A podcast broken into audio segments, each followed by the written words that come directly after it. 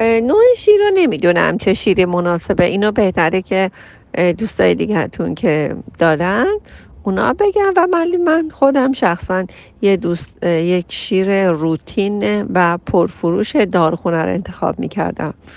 من اگر به جای شما بودم پرفروشترین شیر دارخونه رو سوال می‌کردم از دارخونه و همون امتحان می‌کردم.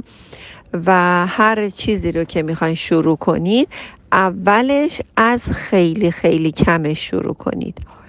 یعنی هر شیر رو که شما می‌خواین شروع کنید بهتره که از یه قاشق چای خوری و یه مقدار آب و ذره ذره بکنید. دو قاشق چای خوری فردا پس فرداش بکنید. سه قاشق چای خوری و این گونه شروع کنید.